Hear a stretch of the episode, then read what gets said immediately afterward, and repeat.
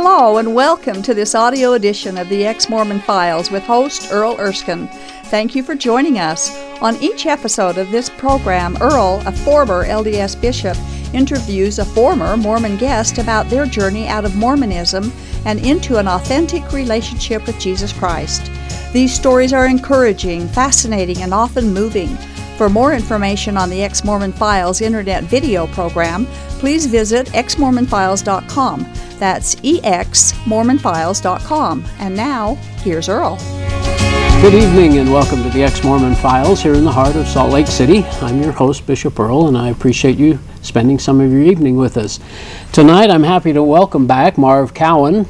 Uh, Marv, we learned last week, is a his great great grandpa was a Mormon pioneer, that he was born in the church. His parents were married in the temple, and he even converted a young man when he was in the seventh grade and had a strong testimony of Joseph Smith and the gospel, wanted it to be true, and all was well until he met some Christian young men who challenged the notion that he could become a god after this life. And so he began studying and found out that that really isn't talked anywhere in the Mormon uh, literature, at least certainly in the Book of Mormon, and not in the Bible at all.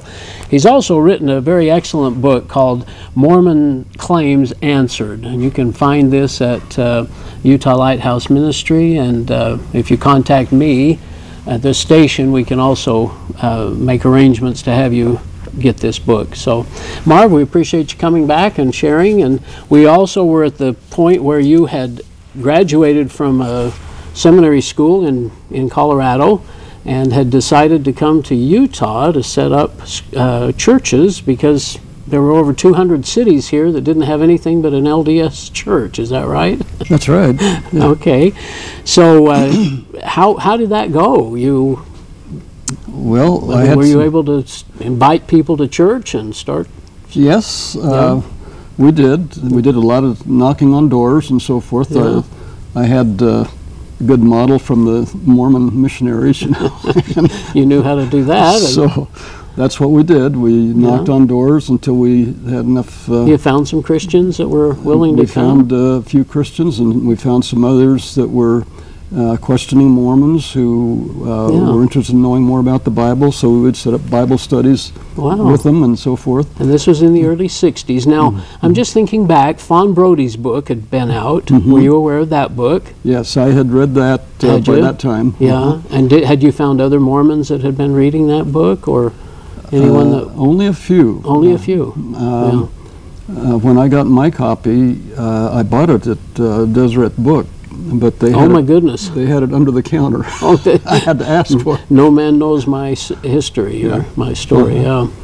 Mm-hmm. well that's interesting. Uh, so a- after you had been here for a little bit of time i understand you took a trip to chicago which started a snowball of events. So tell us just a little bit about that. Well um, in those days I, I, rode the train some yeah. uh, to go to different meetings um, and uh, when I got on the train in Salt Lake, I saw immediately that the car was loaded with Mormon missionaries, and I was kind of the oddball. Yeah. And uh, so I got seated, and, and uh, the train started to move, and I struck up a conversation with the person next to me, and I said, Well, um, I have a, a, question maybe you can help me to answer that uh, I, uh, I really haven't found a good answer to yet. And I said, doesn't the church still teach uh, that there was a universal apostasy? And I was assured, yes, of course, they did teach that. And I said, well, um,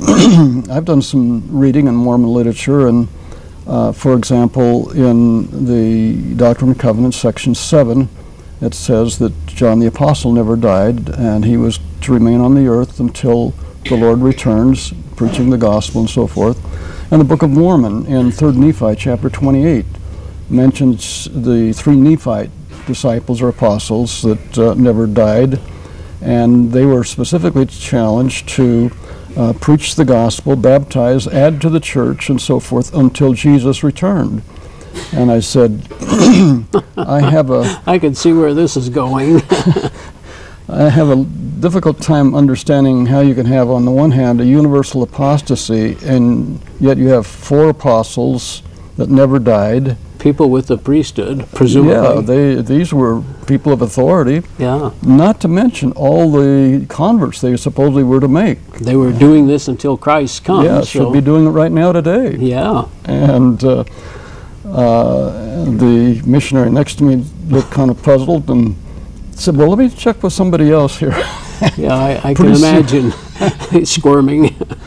Pretty soon there was a huddle up in the front end of the railroad car, and they were all up there, and uh, several minutes, and finally, just like uh, the floodgates opened up, they all came back towards me at once and said, "That's a very interesting question you ask, and we don't seem to have the answer. uh, if Joseph Fielding Smith were here, uh, he could answer it for you." I said, "Well." Would you get me the answer? Because I really sincerely would like to have an answer. Well, yeah, uh, if you'll give us your name and address, and of course I did, and I'm still waiting. You're still waiting for I'm still answer. waiting for that answer. but Oh, that's um, as they came back, after I gave them my name and address and so forth, the, uh, they said, uh, "By the way, uh, what do you know about Mormonism?" And I recognized that as the first of the two golden questions. and- golden questions, yeah. so I said, well, before you ask the other question, maybe you'd like to know a little bit about my background.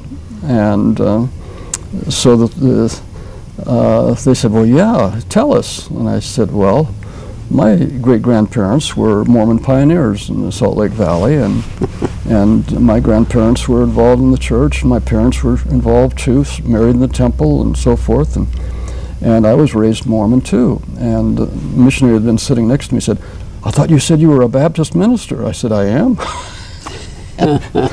it was quiet for a little bit, and then finally one of them said, well, Why did you change? I said, I'd love to tell you about it. and were you able to share? I shared my uh, experience of coming to know Christ. I said, I found something in Jesus Christ that I could not find in Mormonism. No church can offer salvation, but Jesus Christ can. He himself said in John uh, chapter 6, verse 47, He that believes on me has everlasting Yeah. life. And uh, uh, just so many times, John 14, 6, he said, I am the way, the truth, and the life. No man comes to the Father but by me, not by my church or my authority, my laws and ordinances or something No else, Religion. but yeah. by me. Yeah. And I said, so I came to the conclusion after I did some study that it isn't the church that saves, it's the Christ of the church that saves. And the church is the body of believers, and it's not made up just of Mormons or Baptists or any other specific denomination. It's made up of believers in Jesus Christ. Where two or three are gathered. Yeah. Right. That Yeah. not a message we get in the Latter day Saint Church, is it? No, you know, I was talking to a missionary. Um, uh, it's been a few years ago now. Uh, this particular one, I, I've had similar conversation, but this one I'm thinking of. It really stood out. Uh, he had just finished his mission, and um, I said, "Well, uh, I'm uh, interested in um, uh, what what was the message that you shared while you were missionary." And he began to, to share, and I said. Well, um, by the way, how do you intend to get into the presence of God? And he kind of hesitated and he said, Well, I, I try to live the commandments and, uh, and I've done my temple work. And, I, and, and he just went on and on and on. I said, What about Jesus Christ? He said, What do you mean? I said, Well, who is he? Well, he's our Savior, I guess. I said, What does he save from? um, our sins, I guess. And I said, well, all of them are part of them. And he said, well, all of them, I guess. And I said, well, if he's the one that saves from sins, when I asked the question about how you, you intended to get in the presence of, of God, uh, you didn't even mention him. I he said, oh, that's an interesting observation.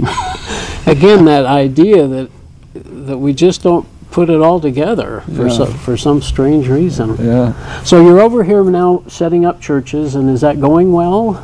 Uh, yeah, we've got uh, Several several. have uh, churches, and uh, this is in the 60s again. mhm. Okay.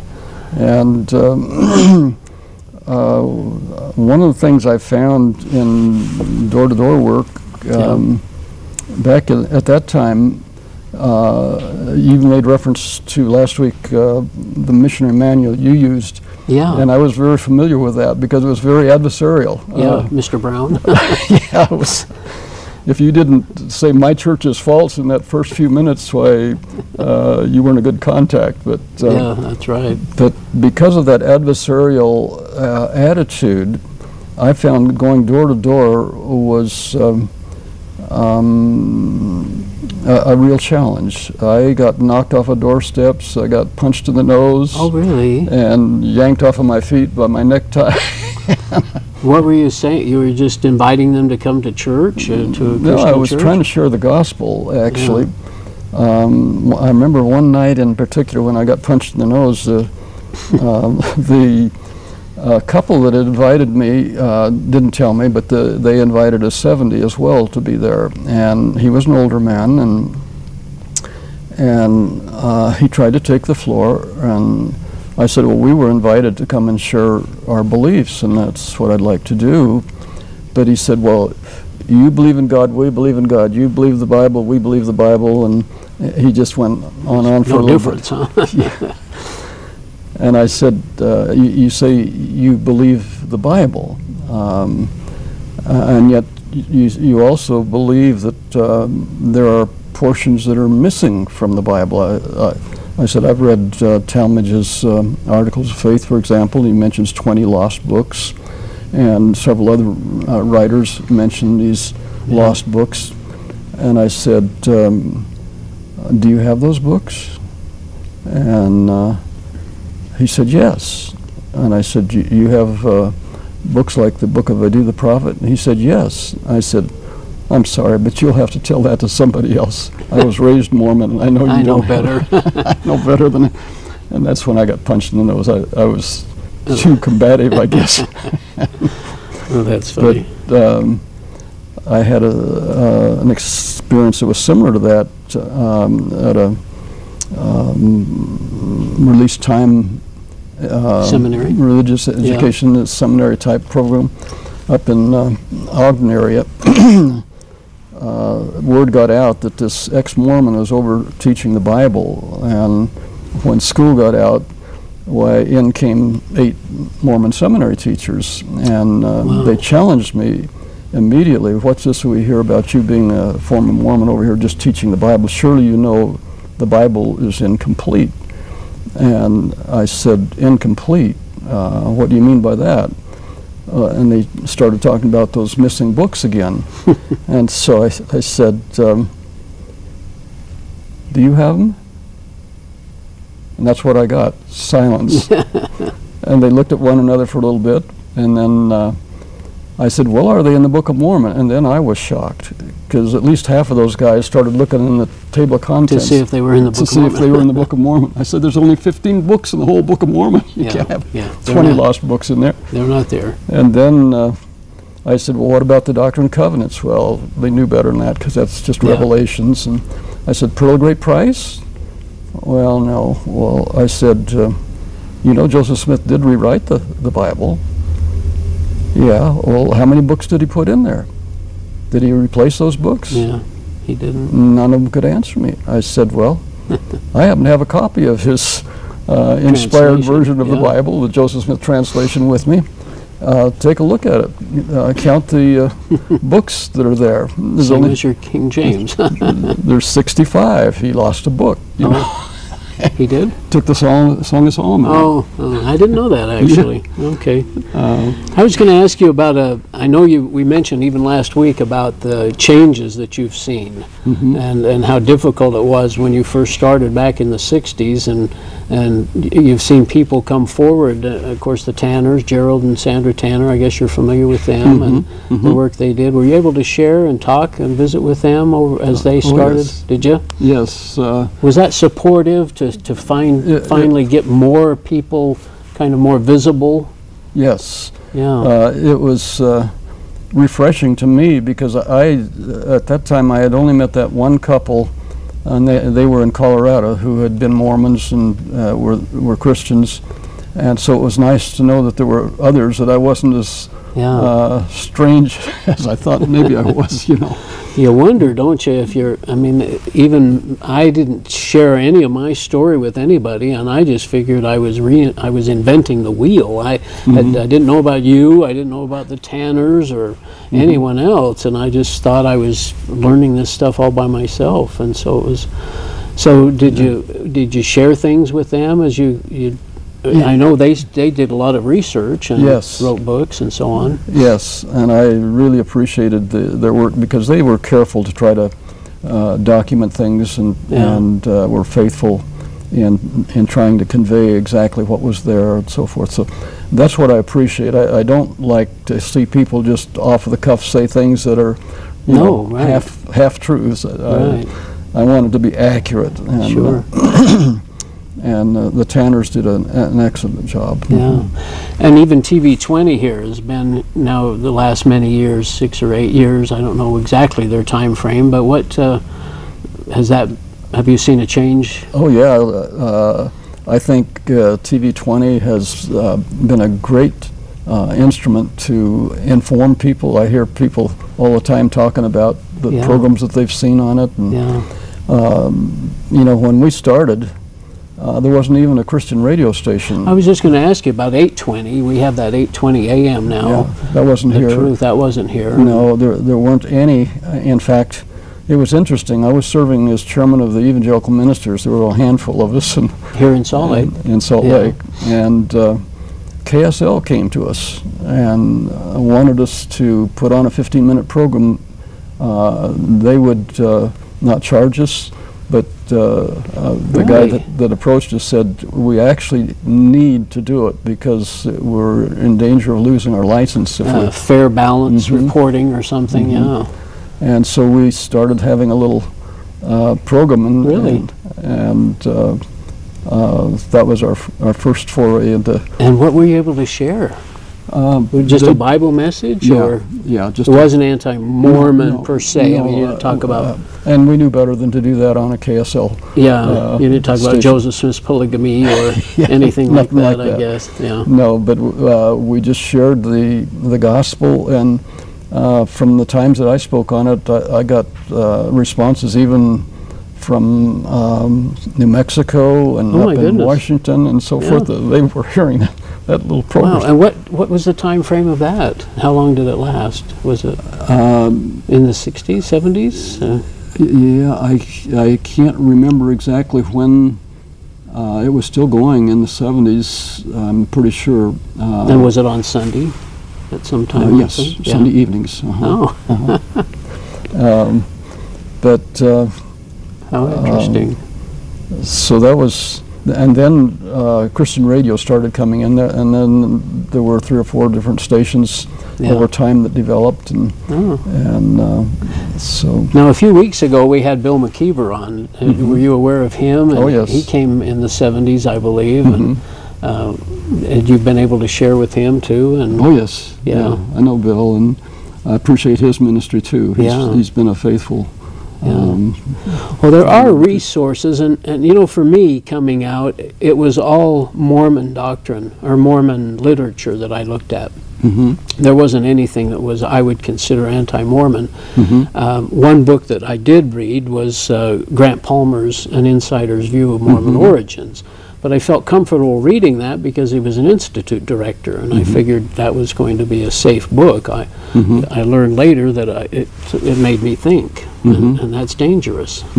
so I was uh, learning things that I had never heard before. And uh, what do you see as the biggest differences now? Well, um, they changed their mission program for one thing, so it's instead of being adversarial, uh, us against them, Christians? um, Yeah. mhm, uh, it's more we've got a lot in common, and they try to to say we are Christians too, and so forth, and yet. Uh, if you turn that around and, and try to tell them, for example, if I uh, tell them I'm a Mormon too, uh, but I don't believe in Joseph Smith, and I don't believe in the Book of Mormon, and, and so forth. You don't think they buy that? Huh? They, they uh, I've tried that a time or two. yeah, they always say you can't be a Mormon. you can't be a Mormon unless. And I just say, well, likewise, uh, you can't be a Christian if you deny salvation by God's grace. That's what a Christian is. You know, he's the one who's been saved by the grace of God plus nothing else. Yeah. And uh, so I try to put it in perspective for them, but um, uh, they want it just one direction. Yeah. But, I, I was going to ask you about other books, but including yours. Have you had some response from your book? Oh yeah, it's interesting. Um, back when we first did it, uh, it was hand crank mimeograph to start with, you know. Was it? And uh, when it was in that form, um, there was a young fellow that um, uh, was on a mission in Mexico, and um, his brother was killed in an auto accident, and uh, uh, he took time off to come back for the funeral. Uh, he told me that they didn't really want him to, but he did.